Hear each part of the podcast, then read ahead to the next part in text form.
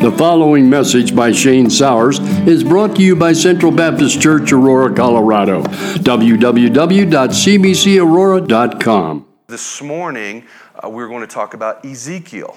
Now, Ezekiel was the prophet actually uh, uh, in exile in Babylon and was the, the prophet that God was using and called to be the prophet at that time. So, um, let's get a, just a few background, just the, the, the idea, the context, a little bit about what had transpired to bring Ezekiel into the captivity of Babylon, where again, you had, you, you recall that, uh, again, Israel separated the northern kingdom, right, of, of, Israel, the southern kingdom of Judah. There are now wars, and you got a picture, right? This, uh, you know, and, and, you know, with everything that's going on with, uh, uh, you know, Israel today, I mean, my goodness, right? In this, in this little uh, Palestinian, right? There's this big political thing. It always has been, right? There's this, the Palestinian that is this place, this small little place that is this political connection between three different continents uh, going on in that area. And Israel has always been, right, this point of contention. And it's just this little country, right, you know? And so now you have at this time that was right after Jeremiah was trying to bring God's word of, right, prophets would bring the word of God so that there would be repentance, right? To get the people back on track did God's people always listen? Because they did. I mean, right? They were they were only had to be told one time, and we are back on track. I mean, I know it reminded me of myself when I was growing up. God, Dad only had to tell me one time, and I was squared. No, no. So you have what's going on right prior to the exile. You've got this war. You've got the Syrians. You've got the Syrians. You've got the Babylon. You've got Egypt. Uh, you know, you you've you've got these uh, major players military wise, and then you have little Israel and Palestine right over here like a football being bounced around in between all of this stuff. And so what had happened is that the, the Assyrians, they first, they first came in and conquered the, the northern Israel in 722 BC. And now there is no longer this buffer. Now Judah's hanging out by themselves, right? And there's this 136 year gap from when the northern uh, Israel was defeated to where southern. And so now, through that period of time, what we talked about this morning was the prophets that God had sent along the way. And it was here was Judah, this, this, this final holdout, if you will. And there was Hezekiah. God brought Hezekiah in to be this prophet. And he started out, you know, wanting to do right. But I can imagine as things were transpiring, and now there's these all these wars and everything is going on, they're feeling squeezed. Hezekiah goes over to Babylon and tries to make this pact, if you will, with the king for military support. Okay, now there's a problem. If you recall, all along the way, when God has had a people unto himself, has he not always protected his people? Has not God from the beginning wanted to be their king? But they were even, no, no, no, no. We, we, you know what? We want a king like all the other nations have a king. God, give us a king. Okay, well, this is what's going to happen. And it surely did. So now Hezekiah falls under this th- this wrath because he chose to go to Babylon and have this alliance for their military support and protection rather than going to God for their protection. How many times do we, I mean, I mean there might just other than myself that we've faced issues and we've done everything else except go to God but for the last minute. This is, this is where they're at. And it goes through to where ultimately, ultimately, Zedekiah is the last um, king of Judah. And he himself was actually just a puppet. He not only gets killed but, or, or uh, gets blinded, but before he's blinded, his two sons are killed in front of him. He's blinded, and then he's taken to captivity into Babylon himself. And so now we have this backdrop of what has happened is now that the Babylonians have conquered them, right, in 586 BC now, there, we're going to see that there is this exile period that's going to last 50 years. And when the Babylonians conquered, they came in and they took the cream of the crop of the people, right? Because when anytime a nation conquered another nation, what did they do? They just let them stay there and, you know, hey, we just, just as long as you guys know we're in charge, you guys just can hang out and, no. You know what they did is they took the best of the people and they exiled them and they enslaved them. They left the poor and the rest still there. But now there is this 50 year period Daniel, Ezekiel, and all these, they're all in captivity in Babylon now. But now God is going to use Ezekiel as a prophet of hope. So now imagine right now what's happening. I'm just going to read from our, the study, just this part here. Um, as the exiles struggled with the question of whether or not God had abandoned them, Ezekiel proclaimed a message of restoration and their dry bones would live again, and they would have a new life, a new breath, and a new response to His word. Family, have you ever been or are you in a place where it feels like, man, there's just been nothing but despair? There has been hard times. There are things that are going on that are just outside of our control. How are we supposed to even sing praises to our God who we know is worthy of that? But yet, sometimes we just struggle to do that in the midst of the situations and the circumstances that we're in. Now, keep in mind, at this time, it wasn't because God was just being old, mean, and cranky and had a bad day and all of a sudden allowed the Babylonians to come in and, and take captive everyone. He had been warning them time and time again. And we read even in this morning in the prophets, right? They God sent his messengers, God sent his prophets, and the people mocked them. They made fun of them. They hurt them. They killed them, right? They were still disobedient. And yes, there were times of this reformation where they would they would repent and they would turn and God would bring restoration. But this back and forth, right? We might hear this term of backsliding. Oh, we know the Word of God. Oh, you know what, family? I know that each and every one of us, right, have bones in the closet. Each one of us have sins that so easily entangle us. Each one of us have things that, God forbid, how embarrassed would we be if others knew? Even in the midst of our family, how embarrassed would we be? That's why I've said before, I used to be a, a preacher that, you know, he was making a, a call to, in the beginning of his sermon, was to say, why don't we take just a second to thank God for all the sins that he's forgiven us of? And you could just see the look of the camera kind of panned over, and people were just, oh Lord, thank you know. And and and then when he stopped a minute and he said, you know, why don't we just take an extra little minute to thank God for the sins that He's forgiven us of that no one else knows about? I believe ultimately, without a doubt, family, that God desires to have a people into Himself. And those that are His, we have the Spirit of God dwelling within us. And God brings conviction, not condemnation, by the way, so that there can be restoration. You see, that hasn't changed from the Old Testament till now. God desires a, a church, a people to Himself. And we're going to see some things. We're going to see how the life of Ezekiel gets summarized. We're going to see his mission as a watch person to God's people.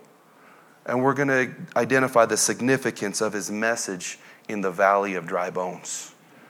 You might feel dry inside right now, but I'm telling you, family, God is alive, He is able, He is capable, and He is willing The question is do we yield?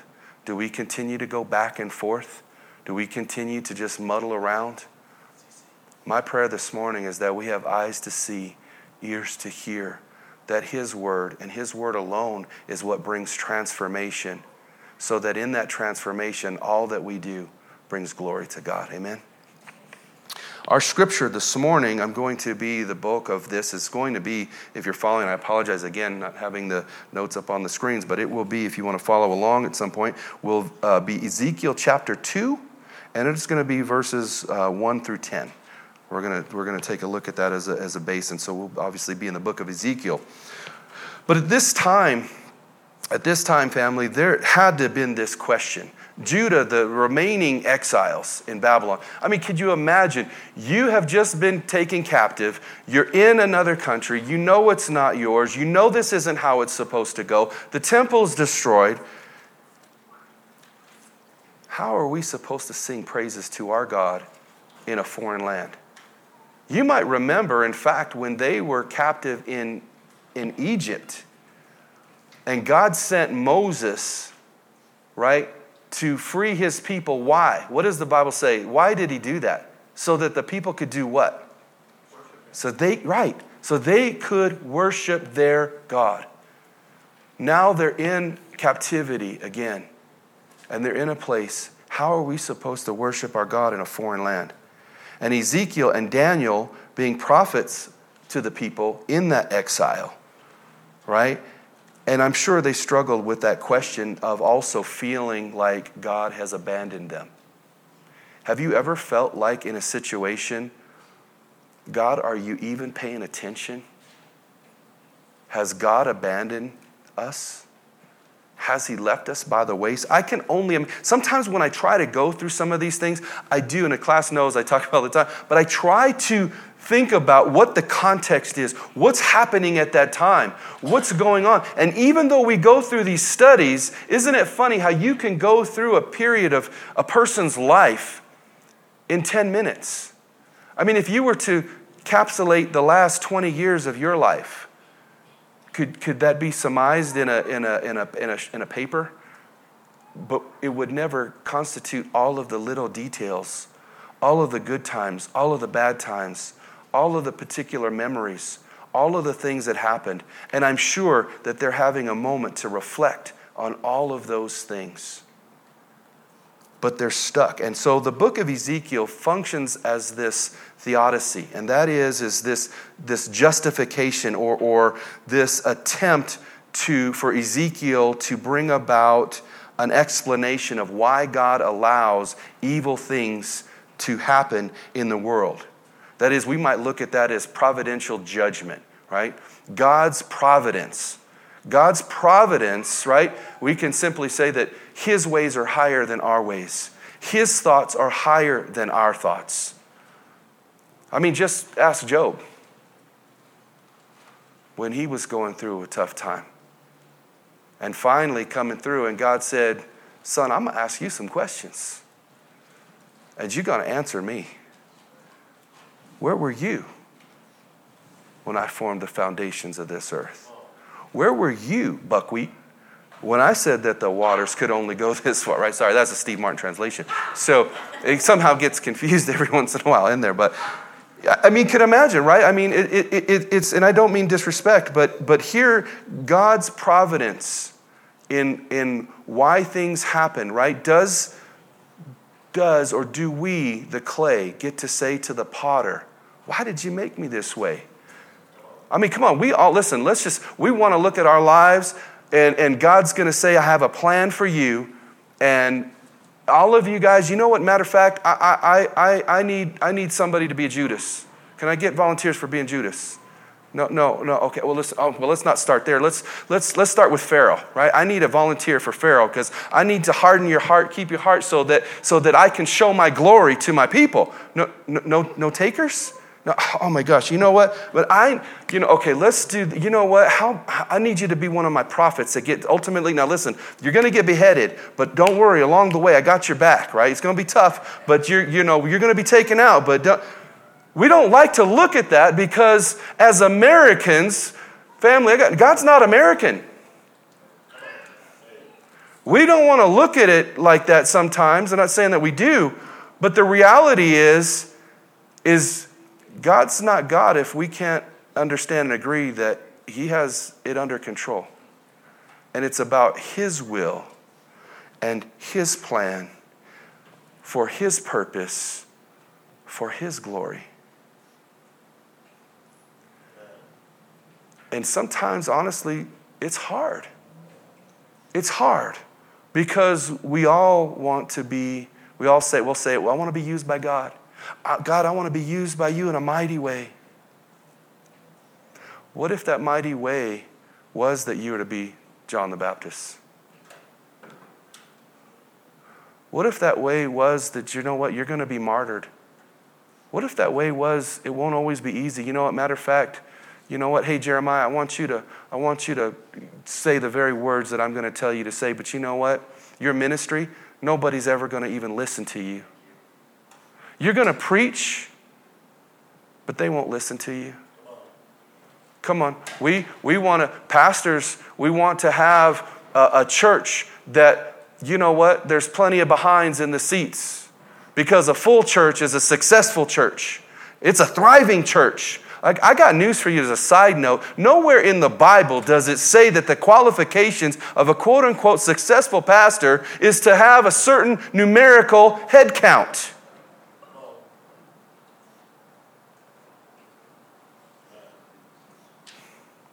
But of his character and his qualifications to rightly divide and preach the word of God, that as we lift up the name of Christ, he will draw all men unto himself.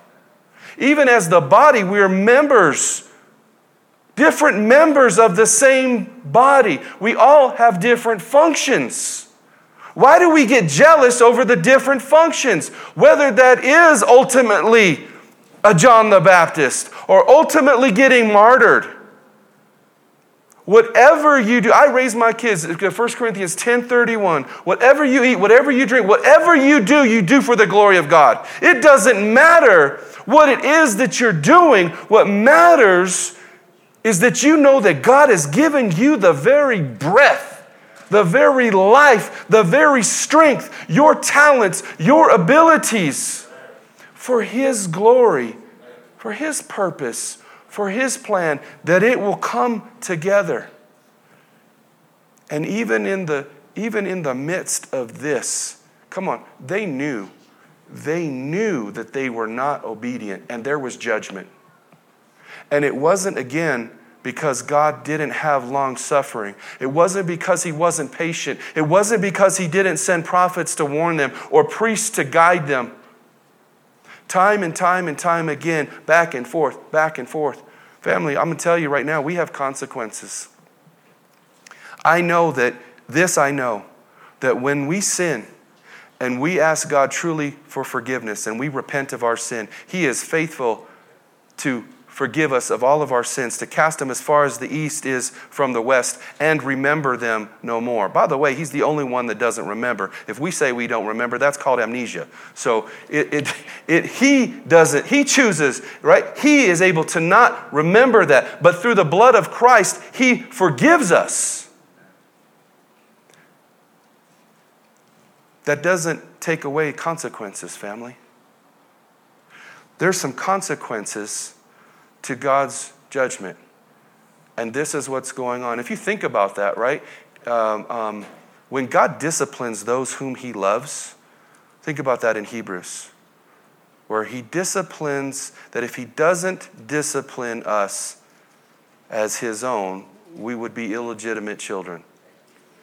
So when you look at discipline, do we look for that big hand that comes out of the clouds and swats you in the behind?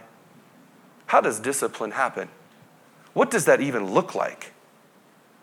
Is it possible that God uses people, situations, circumstances, right, to bring us back to Him? It doesn't mean that we're supposed to turn and look at every corner and every nook and every hard time that we have. Oh, that's the judgment of God. Oh, that, you look at your brother, your sister, you look, oh, yep, yep, it's obvious that God's judging you. No, it doesn't mean that but it doesn't mean it's not. here they are with this struggle. And here Ezekiel is to explain this providential judgment that God that is going on and that he's attempting through this book to give a justification to the justice of God. Which by the way, is God just to do what he wants to do? We don't like to hear that because that doesn't line up with your best life now. Just that one's for free. So, here, Ezekiel carries a dual identity as a prophet and a priest. You see, the, what are the, the priests? Remember, the priests were the ones that encouraged the people in their worship services, right? They're the ones that interceded for the people. They were many times the ones where the kings would say, Go before the Lord, seek the Lord for us, seek the Lord for the people bring us a word for the Lord, right? The ministers, right? The, the, the, they were the priests. The prophets oftentimes get looked at, man, they're the, they're, the, they're the hammers, man. They're the harsh ones. Man, you're just me, man. Maybe you should just give up that pro- prophet thing and become a priest. You need to get, soften them edges up. no, the prophets came in and gave the word of the Lord. They were God's mouthpieces. They came in and they spoke, thus says the Lord. And how many know, by the way, that when they spoke, thus says the Lord, it happened. As a side note, by the way, what would happen if a prophet said, Thus says the Lord, and it didn't happen? What'd they do with those poor guys? Oh, yeah, man, we could take that boy out.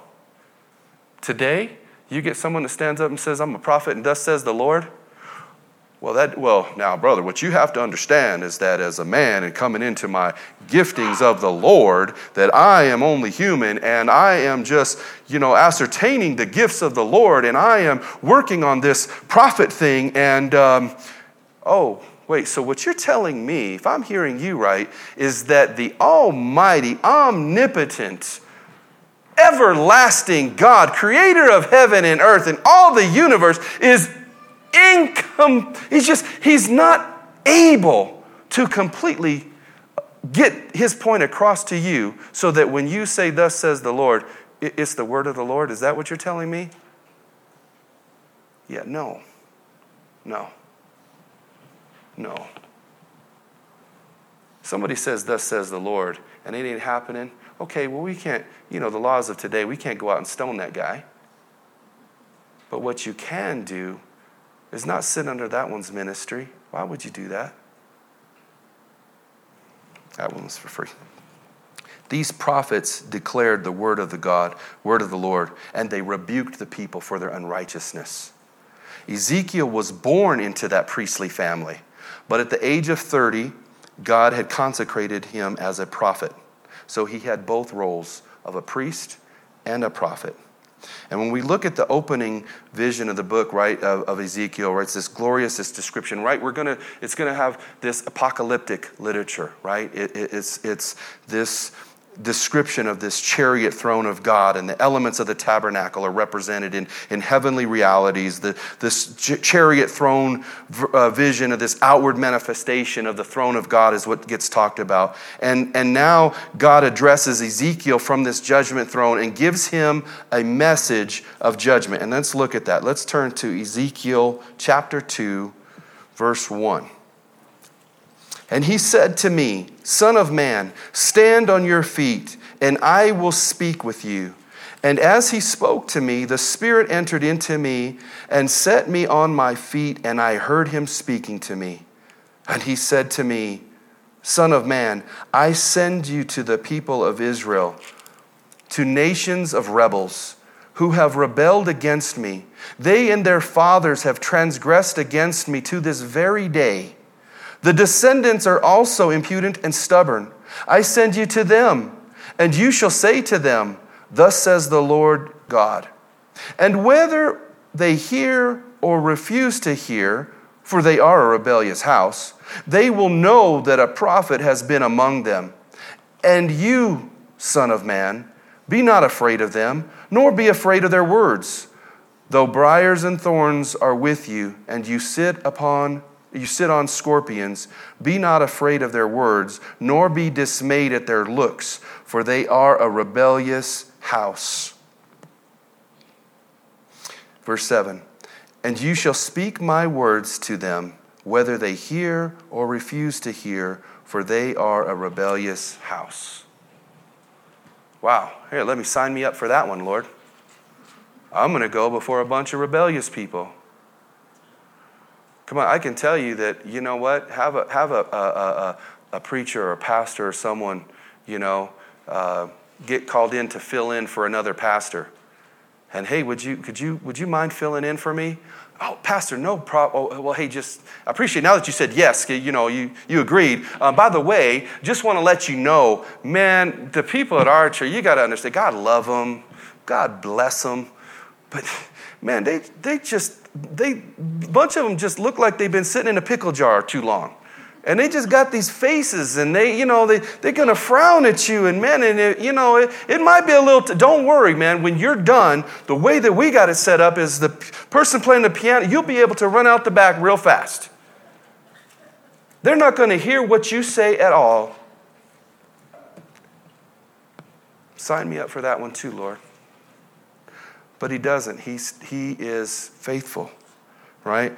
So now he goes on, and what's going to happen is, is God addresses Ezekiel from this throne and gives him this message, right? And tells him, This is who you're going to go speak to. And whether they hear you or not, right? I'm, I'm going to give you what to say. Don't be afraid of that. Don't worry about that, right? Today, the same thing. Do you know those that are his? We've got a command, not a suggestion, to go and share the gospel to share all that Christ has commanded us and taught us to those that are around, teaching them all that God has commanded us. I don't know if you've ever tried that sometimes, but sometimes, man, people just look at you funny. People will walk away. People just blow you off.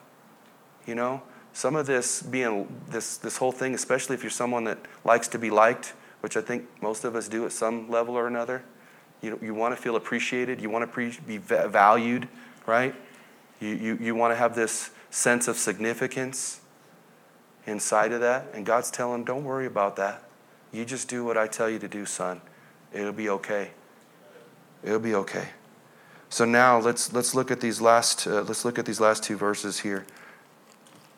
Verse 8. But you, son of man, hear what I say to you. Be not rebellious like that rebellious house. Open your mouth and eat what I give you. And when I looked, behold, a hand was stretched out to me, and behold, a scroll of a book was in it. And he spread it before me, and it had writing on the front and on the back, and there was written on it words of lamentation and mourning and woe. So he's commanded to eat this scroll, which is covered with this message of judgment. And so now, as he is having this vision and he's seeing this, let's just continue right here to carry into, stay right there, go to chapter 3. Go to chapter 3. And he said to me, Son of man, eat whatever you find here. Eat this scroll and go speak to the house of Israel. So I opened my mouth, and he gave me this scroll to eat. And he said to me, Son of man, feed your belly with this scroll that I give you, and fill your stomach with it. Then I ate it, and it was in my mouth as sweet as honey. So God is wanting him to eat this word. He wants him to swallow it. He wants them to digest it. You ever heard somebody just say something, say, you need to chew on that for a minute? God didn't want him to chew on it for a minute. God wanted him to eat that. God wanted him to digest that. God wanted that word to be a very part of him. I wonder if much as if the Word of God, again, this is apocalypse, this doesn't mean that we're physically ripping out these pages and eating them. But as we study the Word of God, are we digesting it? Is it becoming part of it? Are we becoming part of the Word of God? Is the Word of God bringing transformation? Is who you are now different from when you first became a Christian? Is there a difference? Is there a fruit? Someone said to me one time when I was talking with them, Man, don't you don't judge me.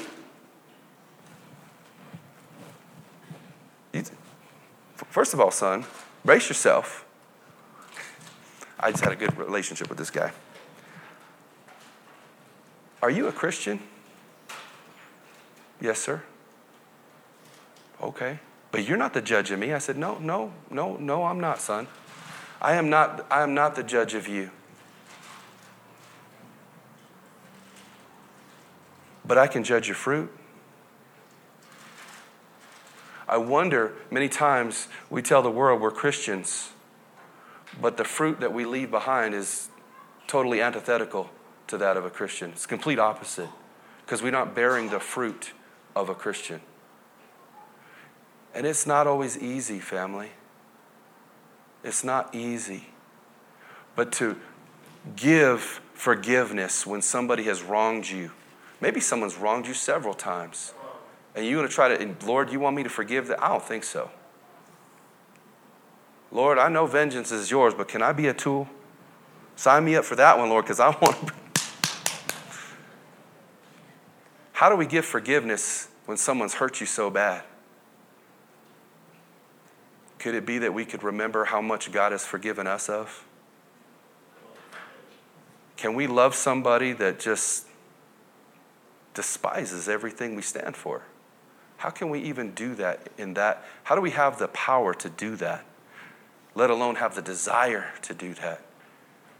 Can we not recall how God loved us while we were yet still sinners? And God chose to save us, to reach us down in the depths of the muck and the stuff that we were in. And when we first came to God, He didn't ask you to be cleaned up, He didn't ask you to get right. He just asked you to come to Him. And when we came to Him, the exchange was something of these nasty, filthy, dirty, stinky, wretched rags. And we said, Here you go, Lord. And he's like, oh, well, let me just take that to the cleaners and I'll be right back with that.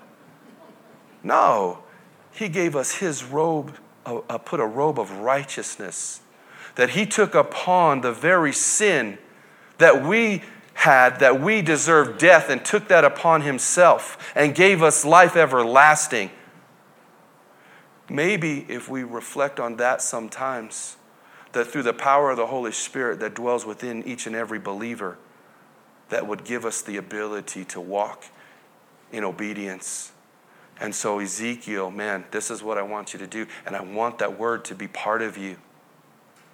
I don't think it's changed in that God wants His word to be a very part of us. It's the only thing that brings transformation. It's not behavior modification, family. It's not you do this and so God award, uh, rewards you for that. We're not a mouse in a, in a maze and you find the way and you get a piece of cheese and he takes you out and you start all over again, right? It's not Groundhog Day. You're not a mouse in a maze. You're not in a world where God's a clockmaker, wound it up, set, let it run, and sets back and does nothing and watches us struggle. No. God is alive. I believe that God desires us to have His Word, that we can meditate on it day and night that it becomes a part of us, just like it was with Ezekiel, right? So God has given Ezekiel a mission, God has given Ezekiel a call. Family, God has given each and every one of us a call. Ezekiel labors his purpose as this watchman for his people among the exiles, just as Jeremiah labored as a prophet in Jerusalem right? Ezekiel's mission was so that, is, that Israelites would know that Yahweh was Lord. In fact, really, if you were to look at that, even when I was studying Hebrew in, in seminary, right, you Jewish, you don't even, even if you go to write Hebrew, right, it doesn't even write out Yahweh. The, the, the, the Jewish culture, that, that Yahweh is so sacred, you can't even pronounce it correctly because it would be disrespectful. You can't write it correctly in Hebrew because it would be disrespectful because none of it's going to bring honor enough that the very word of the Lord is mentioned, let alone written. But that was his, but you know, here in America where we got we can have we have we lost our sanctification? Not our sanctification, that's not right. Have we lost our sense of God's holiness? Do we just, I was kind of talking to the class just before this morning.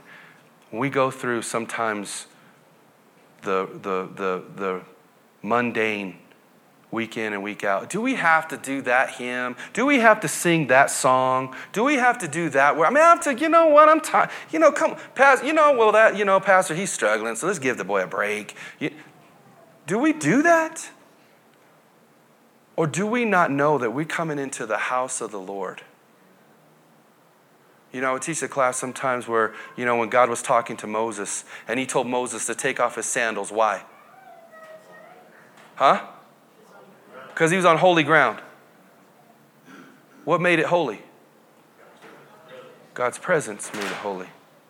Huh. So, as a believer, where's the presence of God? Hmm? Does, does God's presence, the Holy Spirit, dwell within the heart of a believer, dwell in the life of a believer? Oh, yeah, it has nothing to do with you and I. We didn't deserve it, we didn't earn it. God doesn't owe us anything but his presence dwells within us. So the presence of the Lord would be amongst us even today. Sometimes, do we just take a moment and just remember the holiness of God instead of calling Jesus our homeboy? You know, he's my brother from another mother. You know, because, man, God, we're, we're, we're like close. You know, that's, that's how the Lord and I roll that way, man. I mean, we're, we're good. Let me just watch yourself. I used to say some stuff, and my dad would say, Watch yourself, boy. I didn't get no count to 10. Time out. What was time out? I would like to. It didn't happen. You'd get something popped upside the head. What was that for? Because I told you. I didn't hear anything. Well, then you needed an attitude adjustment, boy. Come on. Thank God that, right? Sometimes do we forget, right? I was, I was reminded constantly by my, by my earthly father you don't disrespect me. You don't disrespect your mother. You don't come into this house talking all kinds of stupid silliness. There are going to be some corrections. You're going to have an attitude adjustment along the way. We, we, we can't bring God down to our level. We're in a place that's holy, and God's presence is here. And God will share his glory with no one. Make no mistake, family. Let's not get too loose with that. That doesn't mean we can't have a good time. I know I joke sometimes. That's, that's the personality God gave me. But Lord, help me to stay in confines of when I speak His word, that I do the best that I can to rightly divide His word, that I don't take it out of context, that I don't try to make it fit my agenda of what I want to say, but that we teach the whole counsel of the Lord. At Ezekiel, right here, he labors as this so that his mission to the Israelites would be that, that they would know that Yahweh was Lord. That they may know that I am Lord. That statement occurs 60 times in the book of Ezekiel. 60 times. It's also the similar phrase where the psalmist has called us to be still and know that I am God. Be still, be silent in the Hebrew is really a command. And it's not just a command, but it's a powerful command it's more along the lines of shut up and hold your mouth. You know, when I, I did a, the whole year of, of taking Hebrew in seminary, it was amazing. You know, it's funny because it's not just Hebrew, but it's other languages of other cultures. If you know different languages, sometimes you know that the English language sometimes just doesn't have the vibrancy or the, the, um, the, the, the, I want to say the powerfulness or the, the, the way to surmise what's really trying to be, you know, said. And that I found in Hebrew, man, oh man, there is just, is just no way to say, but th- th- this is how our English language would, would be still know that I'm Lord. No, you sit down, shut your mouth, hold your tongue, stop complaining, and know who your God is. That's what that means in Hebrew. That would be a, a better, not to say a rendering, but that has more of a the, the weight behind what he's saying. And so Ezekiel is there and telling him that you know that Yahweh is God.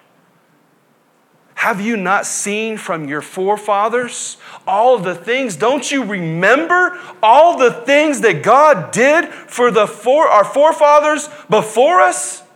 And now we're just going to give up, throw our hands up, continue to walk away from God, even though we know time and time again He's been the only one that hasn't lied. In fact, He's the only one that kept His end of the covenant. We've been the ones been the covenant breakers. We've been the ones backsliding. We've been the ones not fulfilling our promises. We've been the ones that continue to doubt God. We've been the ones that continue to, to, to know that, hey, these prophets are, are who God has sent, but they're not saying what we want them to say, so let's, let's, let's take the boy out.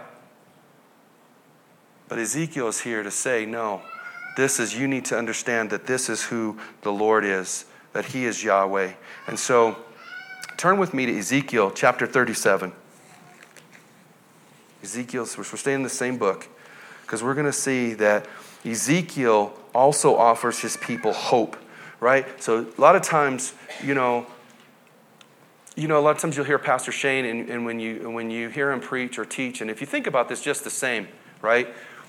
Have you ever seen, you ever seen, you ever, you know, watching a game or been at a game, a football, a hockey, or just any sporting event or someplace, and then you see somebody on some place in the stadium, they stand up and hold up a big sign, and it might say something like, Jesus loves you, God loves you, Jesus saves. Anybody seen that or heard about, you know, that kind of stuff, right? Hey, God loves you. You know, you're walking down the hall somewhere. Hey, God loves you, brother. Listen, I wasn't raised in a Christian home. And I could tell you that some of the first times that I heard somebody tell me, Jesus loves you, God died for your sins, I was so receptive. I was quick to um, automatically, really? Could you tell me more? no, for some of you know me, listen, no, I was pretty ornery. Nope, I was out at the Shake Your Booty bar. I was out there, boots and pants and boots and pants, boots, right? No, I was doing drugs. I was drinking. I was doing all kinds of stuff. Come on, I'm just to be real. I'm just telling you. Look, I grew up in this neighborhood. I, I know I've said that many times. Do we scraps and fights across the street and this, that, and the other, and doing things and going places I shouldn't have been doing and going and whatnot. And then here comes somebody telling me Jesus loves you. I'm like, okay, well, uh, that's great. Now get out of my face. I mean, even, even on my way to, uh, at the time, um, you know, 1986, going into uh, basic training, they had, they had some people standing at that time, standing on the, we're, we're walking into load on the plane, and, and uh, person on each side handing, handing tracts, you know, Bible tracts out. Jesus loves you. Jesus loves you. Threw it back in his face I, dude, I'm, I'm going to save myself. That's why I'm going to get some training. I, I, I made fun of I, I made fun of Christians. You know what? Christians are just a bunch of weak-willed, jelly-spined, got no backbone, can't stand up for themselves. They always fight, and a bunch of hypocrites in that place, anyways. Last time I went in there one time, it was just because I got scared because I had a gun pointed at me and the hammer was cocked back, and you see the cylinder and you can see the, the bullets in there. So, you know, you get scared real fast, and then you, you know, going to go to church because it's going to make it better. Going to, going to church at that time made me no more of a Christian than, you know, a little Honda Civic sitting in a garage makes it a Corvette. But I made fun of Christians. I mocked them. I know that there were people that tried to share the gospel with me. In fact, in high school, get this, when I was in high school, Central, Central High School over here, by the way, that was where I graduated from. From my, from my sophomore, middle sophomore year, um, this, God, I'm trying to remember her name. I got her face, uh, um, Christine. Um, God, I could see her face. Walk down, the, walk down the hallway in school, and she would put her hand on my shoulder. Hey, Steve, hope you have a good day. Cool. We never really hung out, but this happened very frequently. It wasn't until when I was married, her and her mother showed up. See, she was Native American, and my wife at the time was, her, her mom was Native American, Navajo, from the same tribe, from the same place.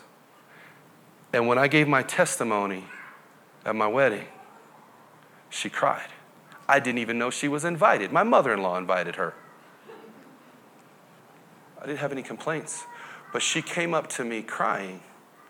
She said, Steve, I know we weren't really friends in high school, but do you remember all the times when I came up and I touched you and told you to have a good day? And I said, Matter of fact, I, I, I do remember that. And she goes, Every time I touched you, I prayed for you.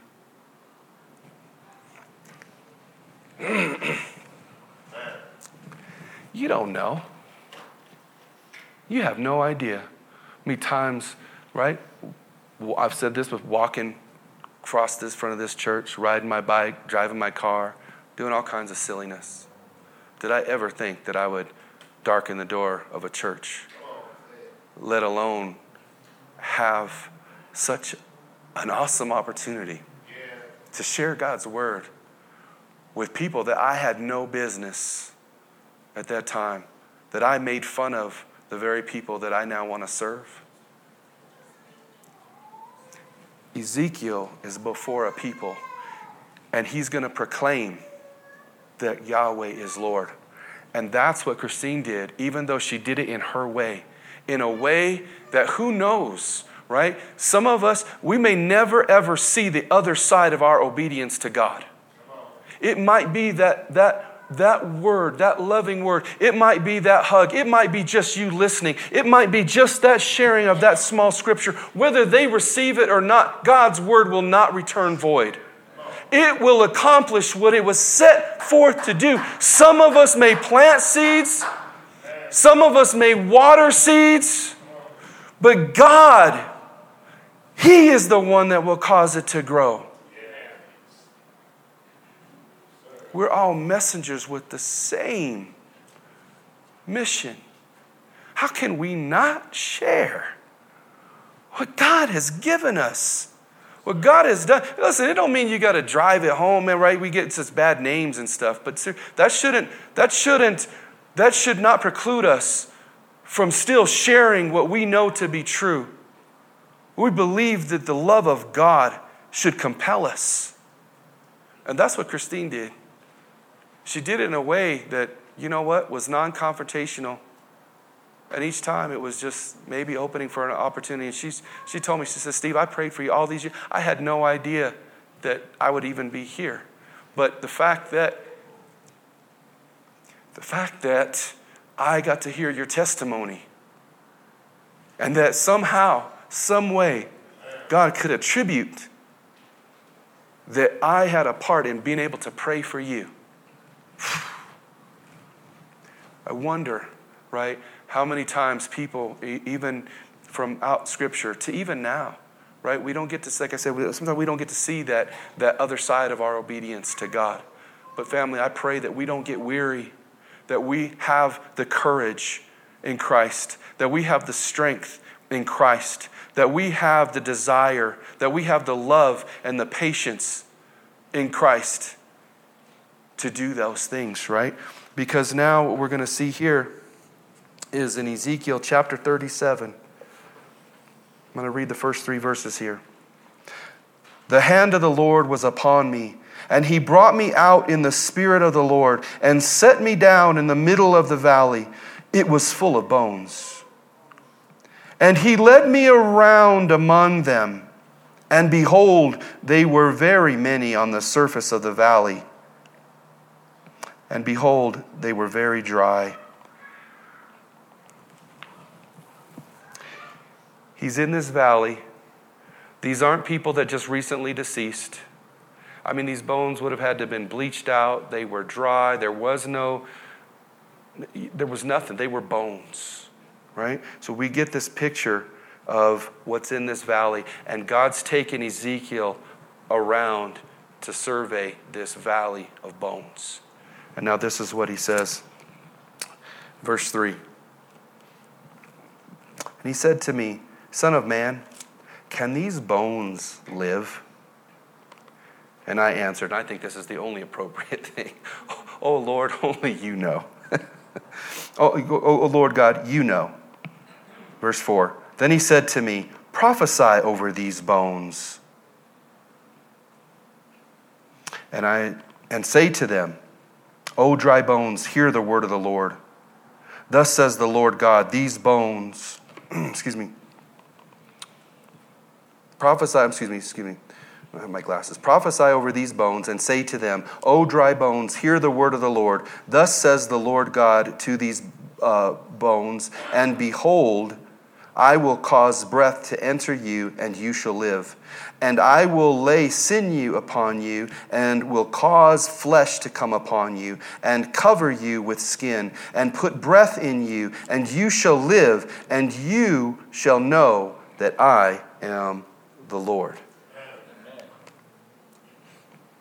Let's, in fact, let's read a few. Let's read a few more. Verse seven.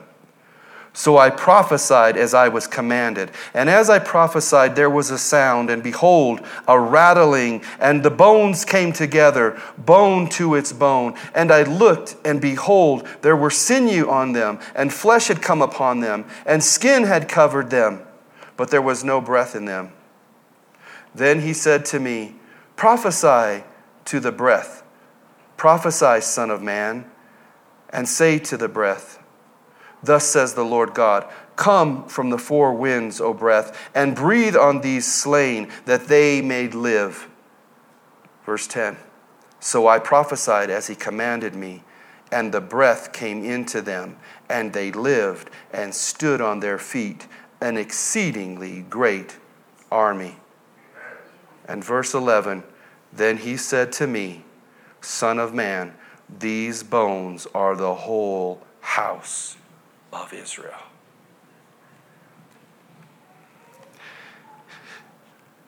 God had given him the words to say, and gradually these dead, dry bones came to life.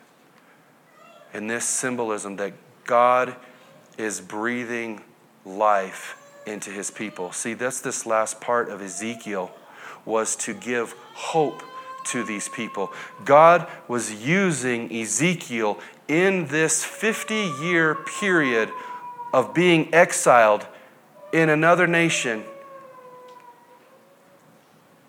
giving them hope of what God would do. And he said, the Lord declared that the army, that this army that he caused to prophesy life, that this was the whole house of Israel. God's not going to leave his people in exile. They will have new life, new breath, and a new response to his word. There will be an end to the captivity and a regeneration of his people. Family, this, this time and this place where we walk now, we're pilgrims passing through. He has gone to make a place for us. That's kind of where I was ending the class this morning was, you know, when you ever, anybody ever bought a, a, a house or a property or something and you put down earnest money, right? That deposit that says, I'm, I've been approved, I'm good for, I'm good for that, the loan on that house. You see, God has given us his earnest. He's given us his spirit. He said, I will not leave you nor forsake you. I will not leave you as orphans. He didn't just say, Man, I'm out. I'll let you know. You'll find out when I come back. He didn't leave us hanging. He doesn't leave us to struggle on our own, right? He's not leaving us in this exile alone. He's brought restoration, He's brought life, and life more abundantly. He's given us the power through His Spirit, the Holy Spirit, to accomplish all of these things. It's not what we do, what we've done, but rather to rejoice and to walk in obedience through what Christ has already done.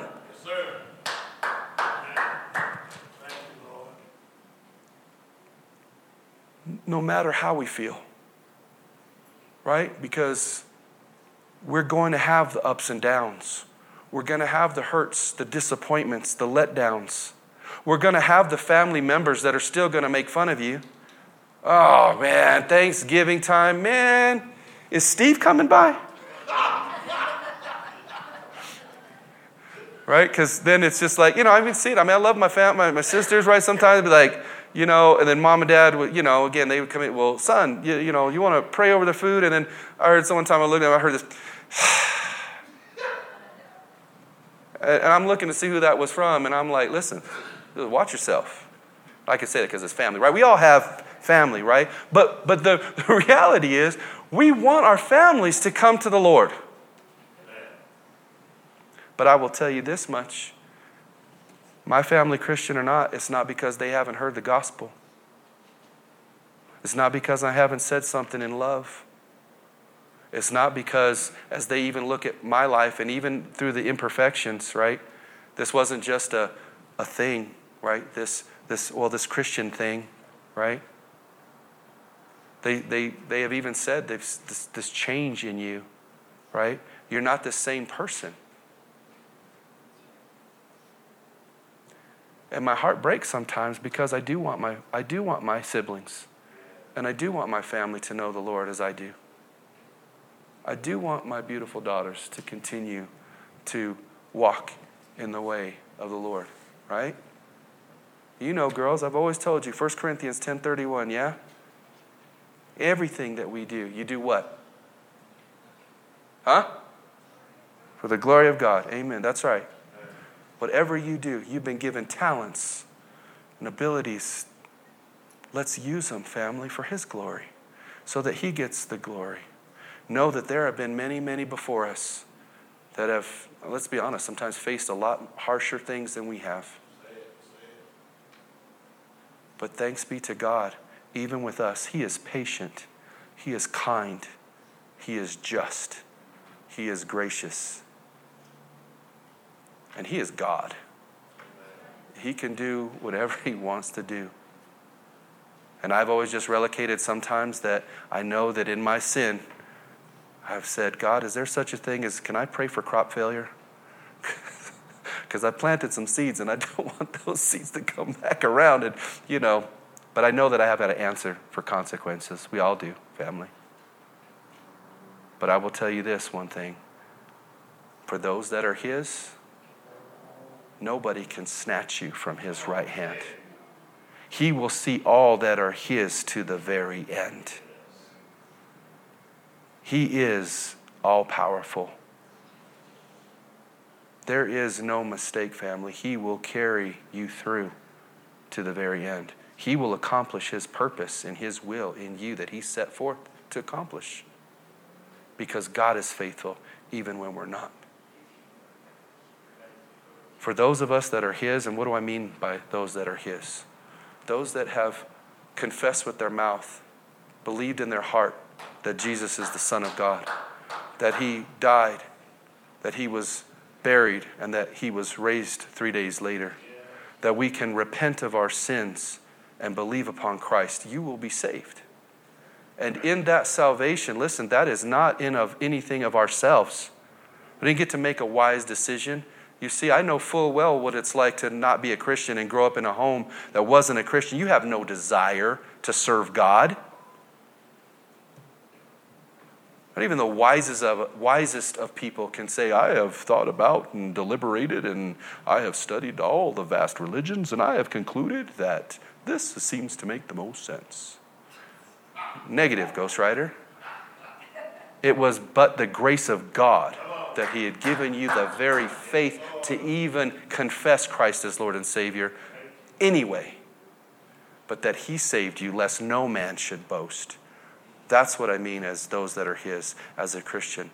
And all of the promises in the Bible are yea and amen. And all of the promises apply to you now as a family grafted in to the bride of Christ.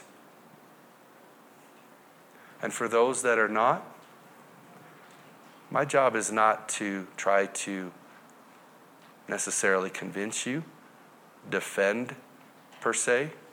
I like how Voddie Baucham says that I don't need to defend the Word of God any more than I need to defend a lion. I just open the cage and he take care of itself. Amen. The Word of God is powerful. And if there are those that don't know the Lord, but you're feeling a sense of change and you want to know the Lord, man, we can pray with you. Because God has a plan and God has a purpose, and He wants to include you in it. Let's pray. Thank you for listening, and may the Lord bless you and keep you. For more information about Central Baptist Church, go to www.cbcaurora.com.